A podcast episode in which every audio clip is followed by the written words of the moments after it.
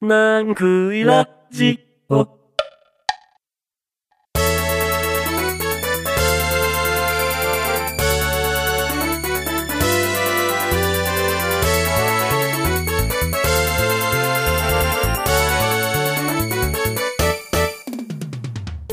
皆さんこんにちは、南クイです。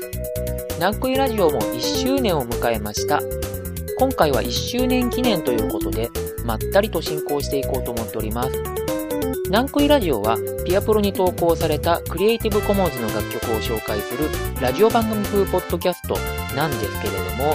今回はそのピアプロとの出会いから順に思い出の曲やそれにちなんだ曲を紹介していくというスタイルをとっていこうと思っております。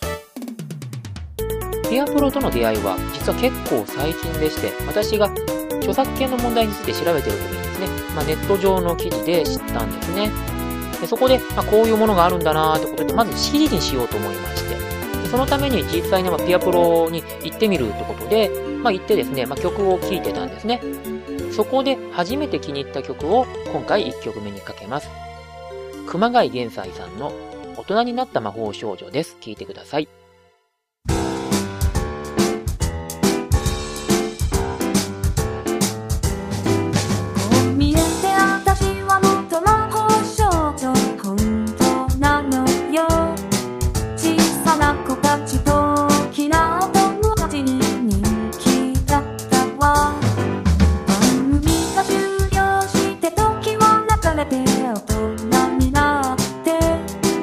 昔の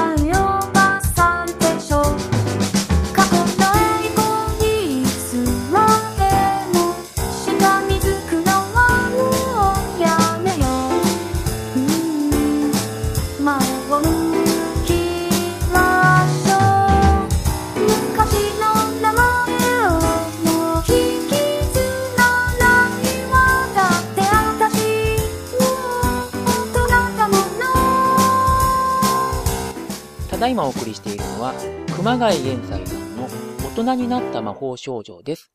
非常にいい曲ですよね。でこの曲を聴いてですね、実はあの非常に勝手ながら親近感を抱いたんですよ。実はボカロの曲というのに、私ちょっと偏見があったんですね。なんですけども、その偏見をうまく溶かしてくれたというか、柔らかいサウンドワークにユーモアのあの詩で、まあ曲も非常にタイプですし、あの、詩もちょっとね、そういう面白い感じでいながら、ちょっとグッとくる部分もあってってことで、あ、こういう曲があるんだったら、自分も参加していいのかなーっていう風に感じさせてくれた曲でして、そういう意味ではですね、私をピアプロに誘ってくれた曲とも言えると思うんです。熊谷玄斎さんですけれども、第7回で、アッラーだけが知っているという曲を紹介させていただきましたね。非常に風刺の効いた作風で、まあそういうちょっとあの、パロディっぽいこととかもされる方なんですけど、非常にそういう方は珍しいなと思うんですけども、それだけじゃなくて、大人になった魔法少女もちょっとそういう風刺が効いてるんですけれども、でもちょっとグッとくる部分もあってって感じなんですけど、最新の曲も結構グッとくる感じの曲で良かったですしね。その第7回のアラーだけが知っているって曲を知った頃に、その頃に熊谷玄斎さんを知って、で、それで紹介してる時に、実はこの大人になった魔法少女に再会したわけですね。というのも、当時はまだ、当時っていうのはその大人になった魔法少女を最初に聞いた時ですね。その時はまだ、会員登録もしてないし、ブックマーク機能というのも全然知らなかったので、そこで失念していたというか、まあ、どこに、ね、どの曲だったかっていうのがわからなくなってたんですけれども、無事に再開することができたってことなんです。で、そこで、まあ、初めてブックマークをした曲っていうのを2曲目におかけしようと思っております。MCI エラーさんの曲で、午前0時の回廊という曲です。聴いてください。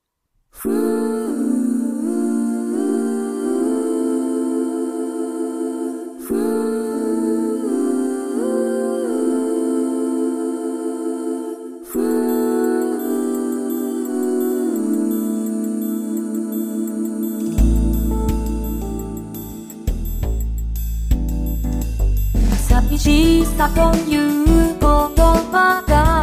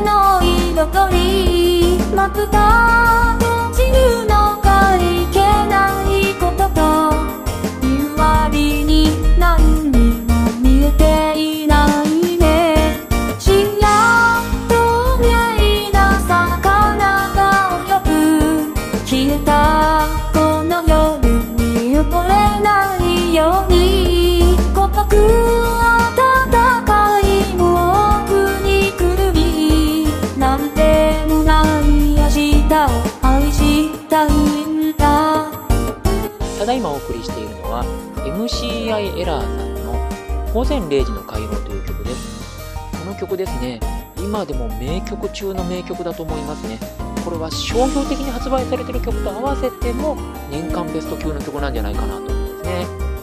コードワーク、まあ、店長を含んだコードワークも素晴らしいですし、非常に繊細な音作りとか、あるいはノイズムさんって方の作詞ですけども、非常に幻想的でありながら、まあ、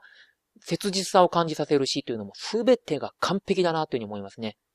で、実はこの MCI エラーさんとノイズムさんのコンビっていうことで言うと、第17回でタイニータイニーという曲、こちらも素晴らしい曲でしたね。こちらを紹介させていただきました。また、お二人の曲、まあ、お二人のコンビとも限らないかもしれないですけども、おそらくこれからも紹介させていただくことになろうかと思います。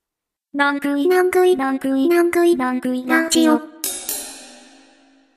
なんくいラジオを始めるきっかけっていうのがですね、実は宇多田ヒカルさんの発言からなんですよ。宇多田ヒカルさんがですね、自分のラジオ番組が終わるときに、ポッドキャストでも音楽をかけられたらいいな、みたいなことを発言されてたんですけど、確かに商業的な音楽っていうのは、今でもかけられないですけれども、ピアプロの曲だったらかけられるんじゃないかなっていうのが、まあこれを始めようとしたきっかけなんですね。でそこでブログで南クイラジオへの道という連載を始めたんです。っていうのも、ただ始めるだけじゃなくて、どうやって始めたらいいのかなとか、そのプロセスっていうんですかね。そういうのをいちいちお見せしようと思いまして。で、なぜそうしたかというと、まあ、こういう試み、誰でも始められるっていうふうに思うんですね。で確かに始めると非常に面倒です。なんですけども、好きな曲をかけて番組を作るっていうのは非常に楽しいですし、達成感もあります。ですので、まあ私はたまたまこういうスタイルですけれども、他のスタイルとかあってもいいんじゃないかなというふうに思うんですね。どんどんいろんな人がいろんなことを始めてほしいし、そういう始めたっていうことがあれば、私もできる限りの協力したいなと思っております。で、実はこのランクイラジオなんですけど、正式スタートは去年の7月ってことで、まあそれで1周年なんですけど、実はその前に第0回というのを配信してるんです。これはですね、実際にポッドキャストが作れるのかなっていう試験の意味と、実はこういう放送を始めますよっていうサンプル版の意味合いで、まあ、曲紹介のみの番組っていうのを作ったんですね。で、そこでですね、実はこれ力が入ってまして、番組の趣旨を伝えるっていう意味の選曲をしたんですね。ここでおかけしたのが、野鍋さんの世界に一人という曲と、夢長宮香さんのミクはいつでも君のそばにいるという曲。で特に夢長さんの曲っていうのはですね、誰でも音楽を発信できるんだっていうメッセージをお借りしたっていう意味で、まあ、その恩に報いる意味で、夢長さんの曲を次におかけしようと思ってるんですね。で、第0回の時でも、今度はダークサイドの曲をかけますっていう風に予告をしておいたんですが、かけますね。モノクロームワールド。一つの王国があった。その国の王は人徳と慈愛に満ちていて、国民から愛されていた。バランスの取れた秩序の中で、あまたの文化、文明が栄え、人々は幸福の日々を享受していた。そんな幸福と笑顔に満ち溢れ、流星を極めるこの王国に、社用の時が訪れようとしていた。国王は、病の床に伏してそのまま帰らぬ人となり、国民はその死を悼んだ。そして、前国王に代わって、国王の座についた男。彼は共感能力を持たず、欲望に満ちていた。新国王は、権力を乱用して秩序を私物化し、その力で自分の気に入らない文化を合法的に駆逐し始めた。発展を遂げた文化が次々と葬り去られる中、新国王は、ついに、色という存在の所持を非合法化し、反対する者たちを粛清し始めたのだった。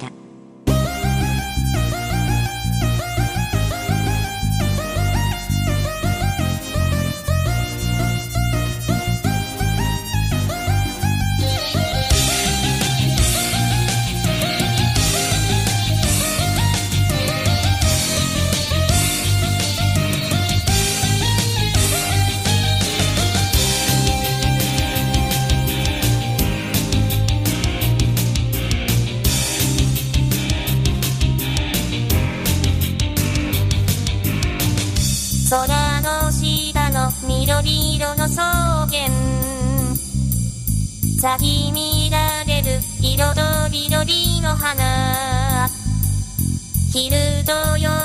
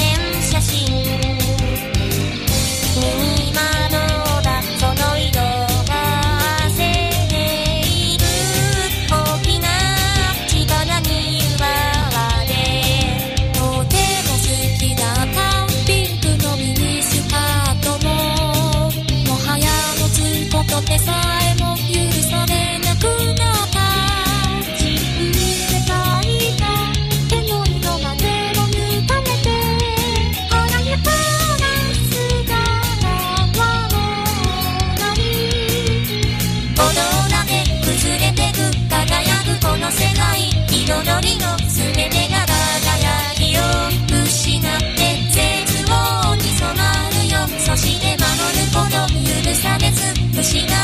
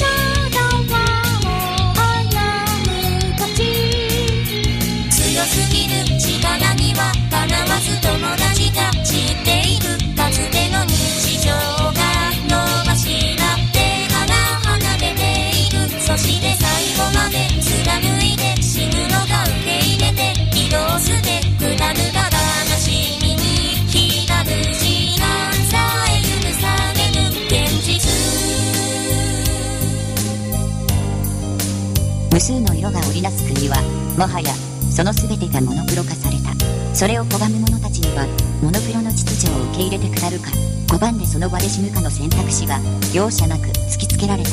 私たちに対する包囲網は、着実に狭まりつつあった。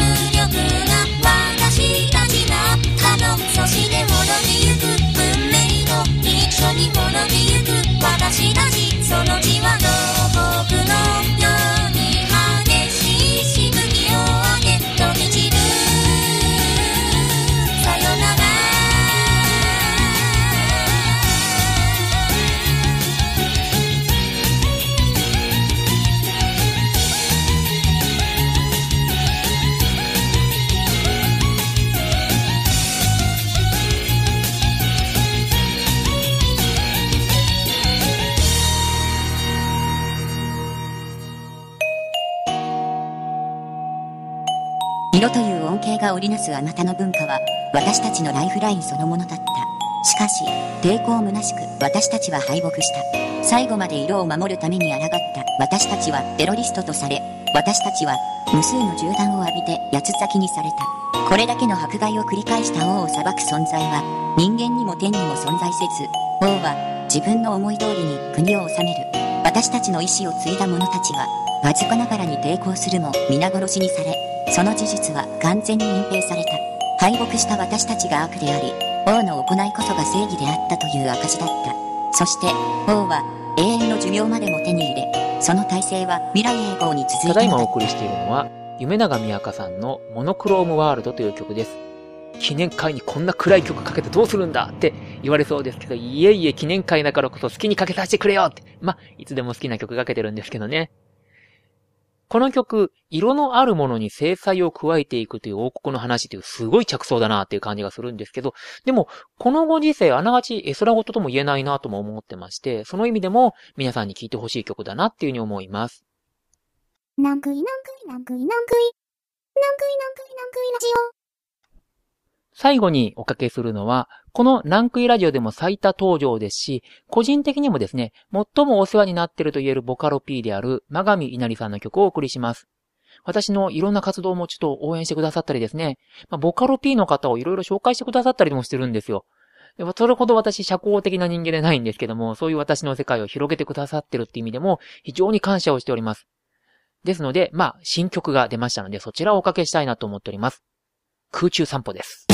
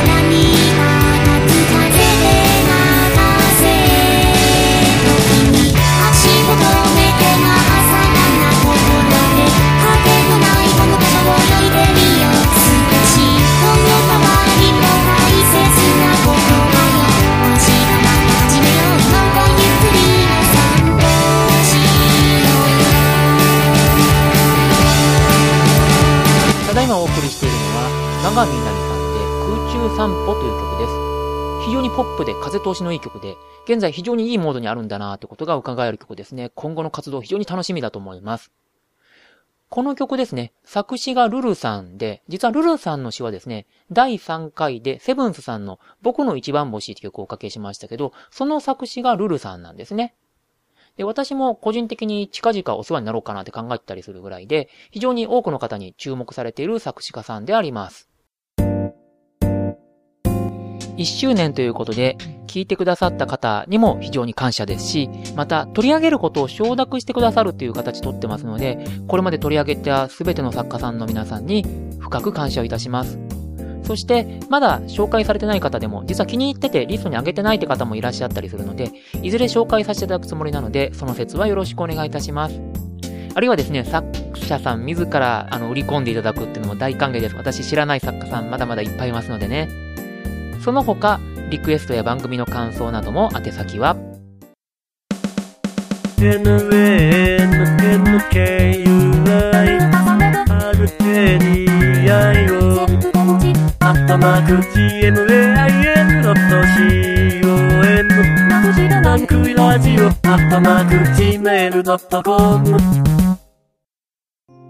はい、この宛先ジングルも好評いただきながら1周年を迎えることができましたね。何回も言っておりますが、NANNKUI ということで、N を後半2つ重ねるところ注意です。この番組用に作りましたメールアドレスですので、ぜひメールをください。番組にリクエストをくださった方には、スペシャルな弾き語り音源をプレゼントしたいなと思ってますので、そちら目当てでもいいですので、ぜひお送りください。